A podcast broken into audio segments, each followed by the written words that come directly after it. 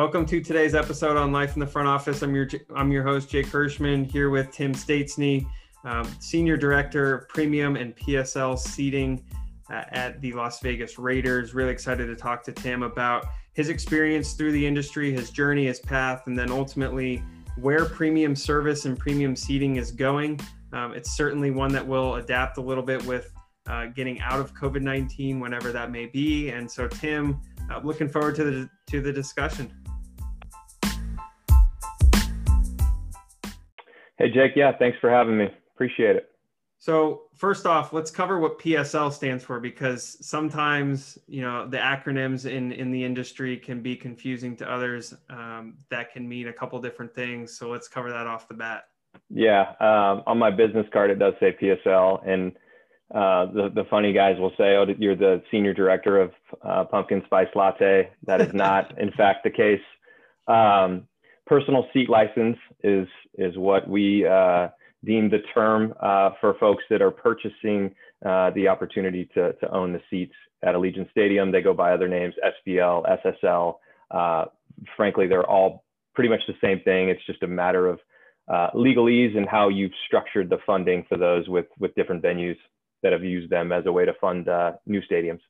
So let's talk a little bit about that process quickly because it's it's an interesting one where you're you're building a new stadium at Allegiant um, you, have got seats to sell, but then the process to own them and own them for a certain amount of time, it's it's different where you may have a team like the Jets, right, who have been you know at their stadium forever, and then all of a sudden you've got a new stadium here with the Raiders, a little bit different story.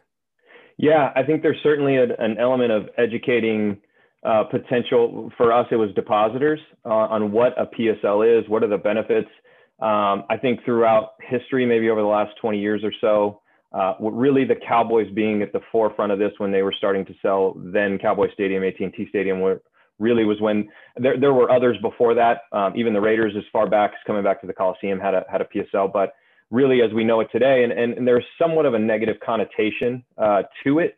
Uh, but I, you know, the way in which we would have to explain to people, and the way in which they would understand how the money that you are paying towards the PSL not only goes to benefit the stadium, uh, but also how it benefits the individual who holds the rights to that seat. So I would use the example as like uh, bare bones is you know when you when you go to a country club and you sign up, there's an initial fee that you would pay to be a part of that country club, and then you have your annual dues. Well, that is a simple way of explaining to somebody how the how the actual payments would work. So you would pay a one-time PSL, you never pay that again, and then you would have your your ticket payments. What's different though when you have a PSL than when you're just a general season ticket holder is at some point, if you determine that you don't want to come to Raiders games anymore, um, you then have the right to either transfer that PSL to somebody else or resell it to somebody else. So, you know, we don't obviously we don't see it as an investment of sorts, but at least at the end of the day, you recoup some of that money that you paid towards the PSL two, 10, 15, 20 years ago, um, and you walk away uh, free and clear. So, so that would be, and at the same time, you then have residual benefits within the stadium. So other events, you come into the stadium, depending on where you sit, you have options to purchase tickets to those events. Um, it is, it is your seat. You have, you hold the license to that seat. And so, and, and really what it functions as is a, is a funding mechanism to, to build stadiums. So when people bought PSLs through us, they didn't buy them from the Raiders. They bought them from the Clark County Stadium Authority and not to get too deep in the woods, but it literally goes to pay for the stadium. It doesn't go to sign a wide receiver. Uh, and so that would be how we would try to educate people on what it is, why it's why it's there, why it's a crucial component to the funding of a, of a new stadium, and where that money goes at the end of the day. No, it's great insight. I mean, sometimes you just look at premium seating and you're like, oh, that's you know they're buying the suites, they're buying this. But there there are a lot of intricacies in terms of how you fund a stadium and whether it's private or public and, and all of the different aspects that um, go into it when you look at the premium seating side and you and you look at a stadium and you you go okay how many do we build and how many is it going to seat and there's obviously models and and okay well we're going to hit this amount of revenue if we sell out and all that sort of stuff but the evolution of stadiums and moving into this premium type of entertainment, this premium type of space, has evolved over time to where stadiums have more and more and more of them. But sometimes more is not better. So there's this fine balance. How do you go about it? Yeah, no, agreed. And and so I, when when myself um, and others came on board, Dustin Dustin Vicari, uh, a handful of others that came in on our leadership team in Las Vegas, the Raiders had already done a lot of work in terms of pricing models, size of the building. The architect was already on board. They had already had a real solid design. Um, and one of the clues that they uncovered was was frankly like we want this to be a great experience from the fan sitting in row one to the fan sitting at the very top. And we want it to be an intimate stadium. We want it to be loud. We want it to feel like everyone's in the building together. That um, that everyone has a great seat. So couple that with the fact that obviously Las Vegas is not a major market in terms of population. Um, and, and they settled on, you know, studies after studies of what was the appropriate number. They settled on a building that's about 65,000 seats that can then expand upon different events, Super Bowls, et cetera, to get over the, the thresholds needed for, for those types of events. But when we went in and looked at pricing, some of the initial pricing um, discussions and, and analyzing the data, it was telling us one thing, um, and so as a team, starting probably, I got there in September of 17 as a team, then went back, started to look at some more things, started to survey our deposit list, started to do some focus groups uh, with folks in the market. We went to the Bay Area, we went to LA and, and met with people and really just went through kind of a fundamental pricing exercise with them and, and showed them different areas and said, what do you think this is worth? And it was a really fascinating exercise. And we got, uh, got back a lot of great feedback from that. And so I think we were able to be really smart about how we priced where some buildings, if you look at a pricing map, you know, they'll do 50 yard line slivers and, and then kind of generally look to where the section ends on where the, where the architect determined that the turn of the stadium was going to happen. And, and that's your price break. Uh, and I think we looked at things a little bit differently. Take out what the architect is building and look at pricing in terms of what people have told us is a, is a desirable place to sit. And we priced it appropriately to that. And so so that was the first thing with with I would say general season tickets, club season tickets, that sort of thing. With premium, to your point about less less can be more at some point, I think we understood that that because of the just the lack of um, you know Fortune 500 companies, corporate headquarters based in in Los An- or in Las Vegas, that it was going to be challenging for us to hit numbers like 270 suites or 370 suites like there is in Dallas. It just that wasn't a reasonable thing to look to. And so the number settled right around 125. And for us, it was important to, to constantly, again, keep in mind that we were trying to provide a great experience, seating experience for those folks, but also not try to um, create spaces just to do it and, and have a real understanding of like, what would the demand be for these suites? So same thing, went out into the market. How big do you, you know, if, if you're a corporate corporation in Las Vegas, how big, how many people would you typically come to? How big would you want the suite? What are the terms that you feel comfortable with? And just tried to get a real good sense from people who would prospectively be buyers um, what they would like. And I think, again, landed in a spot where we could drive demand and at the same time have enough to where, again, the, the goal being to obviously drive revenue at the same time to the top line as much as possible. Absolutely. And, and the experience too is a, is a key component where you know the experience in a suite is different than the experience in a club you know premium club versus you know a loge level right there there's and and i met you back at the rose bowl um, when you were there and and you know we kind of had a, a, really unique setup where there was these two levels of suites then you kind of had your your club wings um, you know sandwiched with a loge box that was kind of the most premium but then there were some different levels and and the experience was different in every single one of them based on where they were sitting, you know, how even just the experience of when you walk in the gate to when you leave, um, the food, the beverage, all of that stuff. And so when you think about the experience as a whole, what is the experience and the appetite for change going to be moving forward now that we're moving again more towards this experience based environment? Uh, yeah, I think I think you you hit it. Uh, even in that point, when when you and I first met, back in 2014, I think people started to see that the, the, diversification of offerings was necessary. So you couldn't you couldn't just create all 16 person suites across the board and, and know that that was going to be right sized for every individual corporation, whatever. And you couldn't create a club experience that was going to be the same for everybody. It just people as we were selling premium before that, we're having conversations and you really were trying to do your best to put people in these I'll just use the term boxes, and it didn't make sense. And so, the Rose Bowl being one, diversify. There's you know in that space, there's different sizes of suites, there's different levels, there's different experiences, there's different F and B offerings, there's different you know at that time you know we're offering UCLA only, Rose Bowl only, combo. You know it was like we were providing um, the right fit for everybody, and I think the same applied for us at Allegiant Stadium. Is we had multiple suites with different experiences, design being pretty similar, but seat quantity, location, amenity package um, from a suite perspective was across the board. So, and if somebody wasn't fitting in that in that um, box, so to speak, then we were able to pivot and have conversations down the line with them about our Loge offering, which again, a lot of people have come on the on the uh, forefront of putting Loge in buildings as renovations. New stadiums now are putting them in prime areas to start.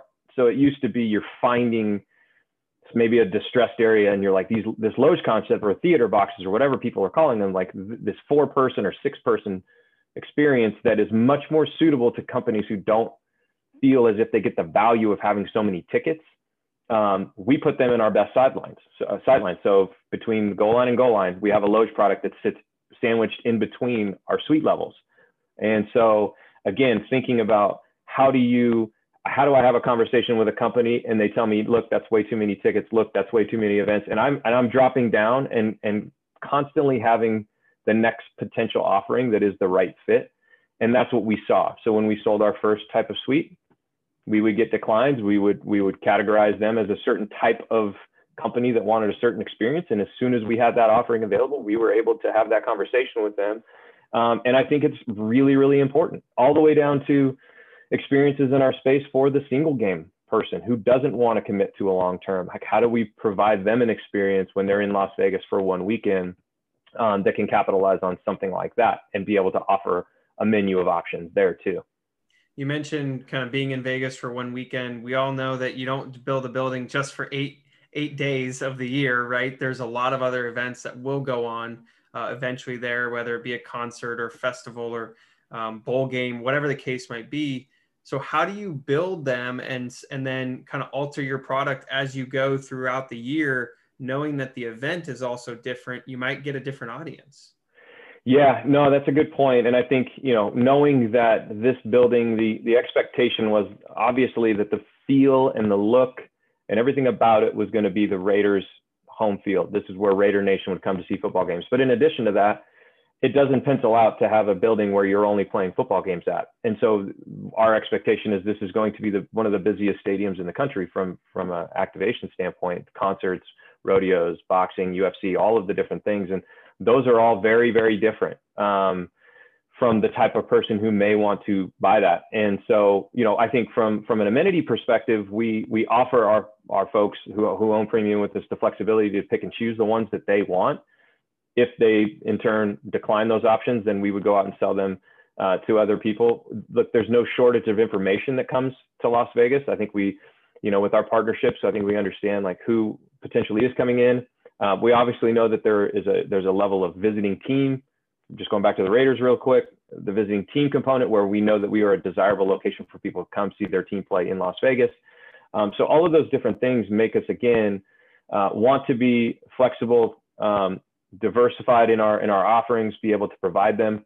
But in addition, some of the operational elements of our stadium that we could have this many events and turn these things over pretty quickly. One being the fact that our field retracts, similar to State Farm Stadium now in in in Phoenix or Glendale, is our our, our field can retract, meaning that we are not obviously playing on subfloor or putting subfloor on top, and we're doing things to to to be able to activate the stadium on more dates.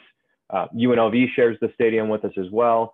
And so I think it was brought on in, in mind that we would be able to use this much, much more than your 10 home football games a year. And for us, from, from, a, from a selling standpoint, that makes things very easy.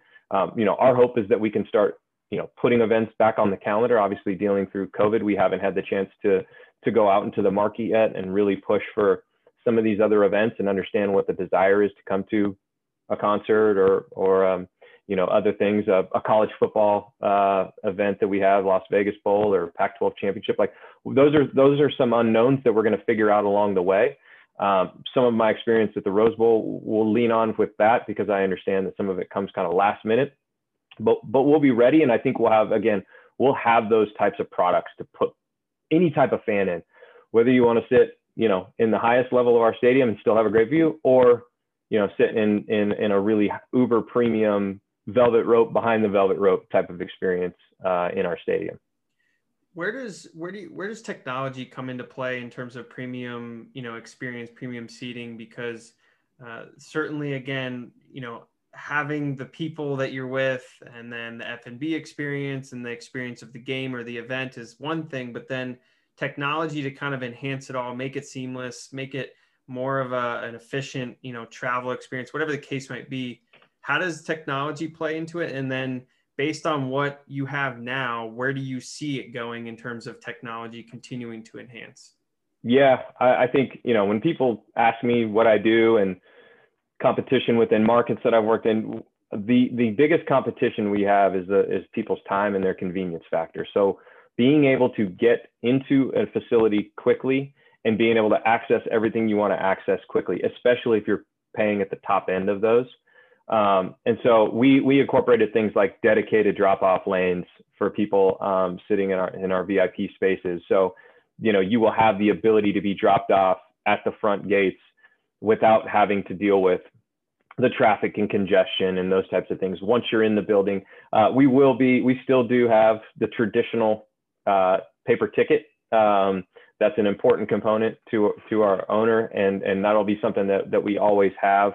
Um, but also, you know, obviously there's a mobile component too for folks that want to use that. So mobile ticketing is, is an incredible, incredible piece for those that are, that are used to using it, but you also would have a, a paper ticket. So we'll, those, those will be some things that we have challenges with, I think, um, that we've thought a lot about over the last few years um, because most teams have gone fully mobile and we'll, we'll continue to, to provide uh, that paper ticket for, for, for the foreseeable future. But once you're in our building, how do we get you food F&B quickly, efficiently, high quality, um, without pre-packaging things and making it feel like, you know, we're just moving people along in lines. And so we've thought a lot about that through our F&B partners. And, and to me, you know, the ability for somebody to, um, to get something before they even acknowledge that they needed it is one of the things that we've really been focusing on. So you think about the finest places that you've ever eaten um, or or or stayed at hotels, resorts, and it's almost like they can read your mind in terms of what you want. And some of that's um, you know capturing their information and understanding what their preferences are, but but as basic as things like when when you leave your table at a nice restaurant they come and when you come back your your napkin is sitting nicely there. Like how do you really elevate that experience for somebody in in some of these spaces? And frankly we've got we've got the best competition in the world and a standard has been set from from that type of hospitality experience up and down the four mile strip that we have to um, acknowledge and see as a challenge to try and to try and match and exceed because that's the expectation of the people that purchase from us.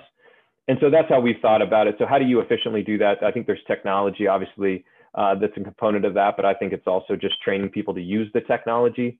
Um, and understanding that it's there for them and then incorporating that with with a continued personal touch and capturing their information. As you go i think if you're if you're doing that i think that game one is should should not be the best game they ever went to. It should increasingly get better for them and their guests as they go because we're learning about their tendencies we're learning about what they like um, capturing that and then executing on it on the back end let's pivot real quick as we start to wrap up because I, I want to get to kind of the biggest difference between college and, and pro, right? And, you know, the difference in premium seating in, in both areas, understanding that, um, you know, one's got a little bit more tradition than the other, different fan base, different markets, et cetera. So um, you spent some time at the Rose Bowl, you spent some time in Oklahoma. Um, I'm probably missing a few, but just overall um, your your biggest differences and then also similarities uh, between the college and pro game? Yeah no i think i think there is some differences. I think the way that um, the way that the sales process is structured is a little bit different in the college athletics world. Um, not not good or bad. I would say that the pace is a little bit slower from a sales cycle perspective. Uh, one of the things that um, Michael Alford, who uh, who I reported to, is a senior associate AD at Oklahoma at the time. He's you know, I came from California. He wanted to make sure that I wasn't coming in with this philosophical approach to sales, like, hey, let's just let's get in, let's get out, like quick, easy, um, hard sales. And that, you know, knowing anyone who knows me know that that is not my process, and I can explain that pretty easily. Uh, but at the same time, there is a big fear that that is how you would come in. So, if, if, you know, the perception maybe that pro sports is a little more cutthroat and and college athletics is a little softer, where you where you meet somebody three or four times before ever ever even asking them for for a couple bucks. Um, I think there is some truth to that on both sides. I think I think obviously you have an ownership group that is trying to to nobody's surprise drive revenue right on the NFL or, or any pro team. Like there is a bottom line. They didn't buy the team as a charitable contribution. You know they they are doing it um, with with the goal end goal in mind to to win championships and, and make some money. On the college side, you have so many more stakeholders involved in decisions and and the approach that it makes things run a little slower that's not again that's not bad it's just you have to understand that um, whereas you may have uh, you know a top 100 donors all of them are going to have some involvement in what the experience is like in that stadium and then you've got people who went to that school and not to discount somebody who's a fan of a team but they probably never played for that team but you've got people that went to that school. It is a part of them. The affinity that they have for that university is is just different than what you can incorporate with a fan who just grew up as a fan. Again, not different. You can't you can't bulldoze them into doing things um, that that they don't want to do because it's important to them beyond just a football game or just a basketball game. And so the selling process was a little um, different, lighter, much more conversational. Face to face, especially in Oklahoma. We had a lot of folks that were regionally, like they didn't live in Norman, Oklahoma. They lived in Dallas or they lived in Tulsa or they lived in Houston or whatever. And so we'd have to go down and meet with them face to face. It was really important component, which I genuinely enjoyed. So there's the sales process, but then at the end of the day, it's providing the best experience for people and people want, again, diversification of, of inventory. So at Oklahoma, we had all of the things that people would want. Um, the unique thing there was that we were selling an end zone product. So you're selling premium type amenities in an end zone. So you were talking to them about like we've we've spent decades telling people that the 50 yard line is the best, and now you're telling me that like sitting behind the field goal post is the best. And so that was a different education process as well. Um, the funding is is just different. These teams, you know, they, it is critical the only reason we were there to, to sell the premium seating at Oklahoma was to enhance the student athlete facilities. It wasn't to pay somebody else. It wasn't to do it was, it was genuinely that was a part of our conversation with people.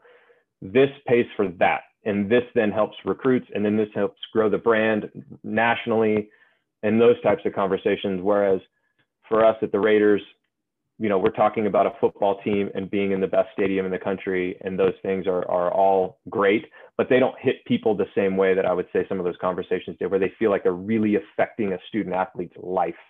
Um, and that was an important piece, and it was was a really special thing to be able to go sell. And and the same with the Rose Bowl, you know, conserving and improving such a historic place and making it last for another hundred years was was that's above and beyond your favorite jersey. You know, that was a cool conversation to have with people.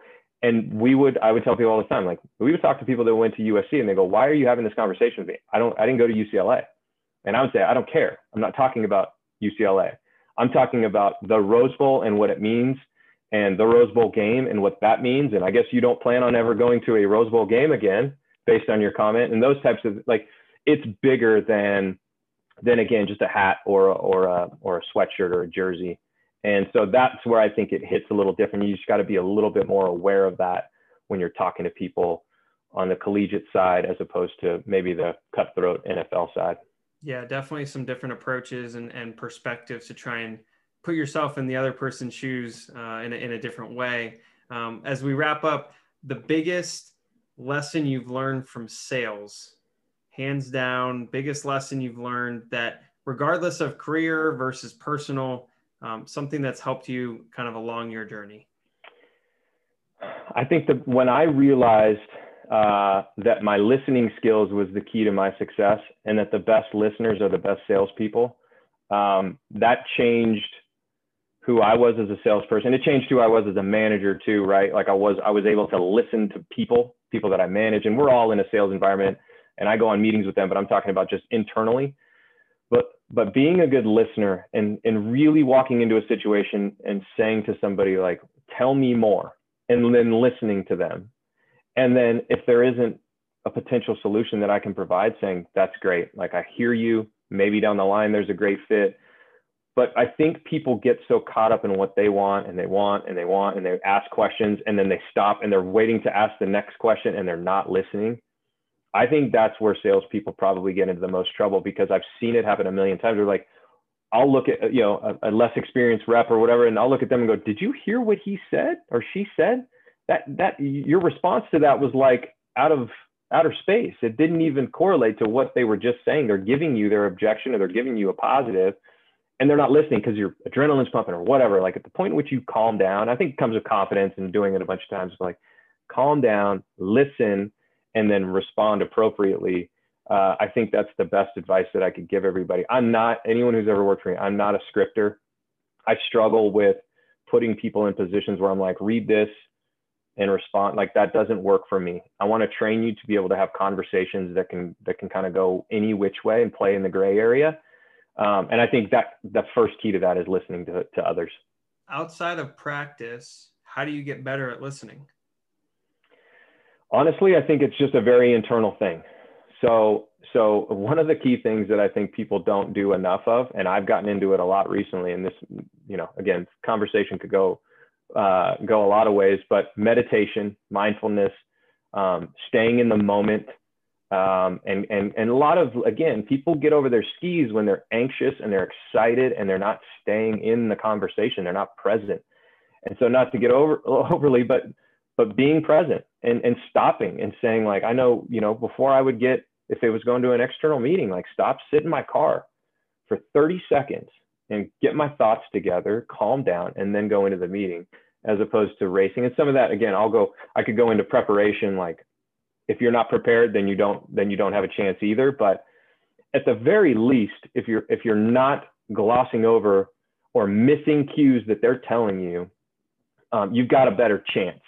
And I think when you're selling people uh, a product or anything, the ability to actually respond to them in a way that that they're having a normal conversation, I think is just so important. And so some of it's staying in the moment. So so for me, I guess it is practice, but you know daily meditation and learning and learning how to just compose yourself and be in the moment i think is a really critical component to to being effective at really anything family relationships whatever. But i think in sales it's really good to just calming and um, and being able to engage people and not get distracted.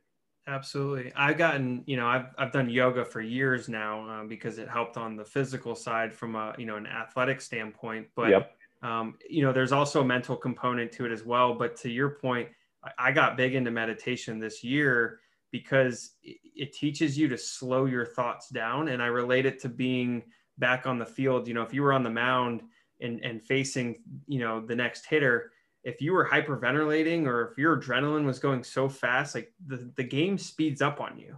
Yep. And if you're able to control your breath, you can slow the game down, right? Because your your breath and your mind are connected in that sense. And so um, I think there's there's a lot. Again, this conversation could go into yeah. right field, you know, and, and that's maybe we'll have you on again to talk about um, um that sort of stuff. But I think it's just it's such an interesting component of how you approach kind of the day to day, and and then ultimately how that affects long term success. So, um, Tim, any other uh, quick thoughts uh, and insights on on premium seating, the experience? Uh, we covered a ton today, so thank you.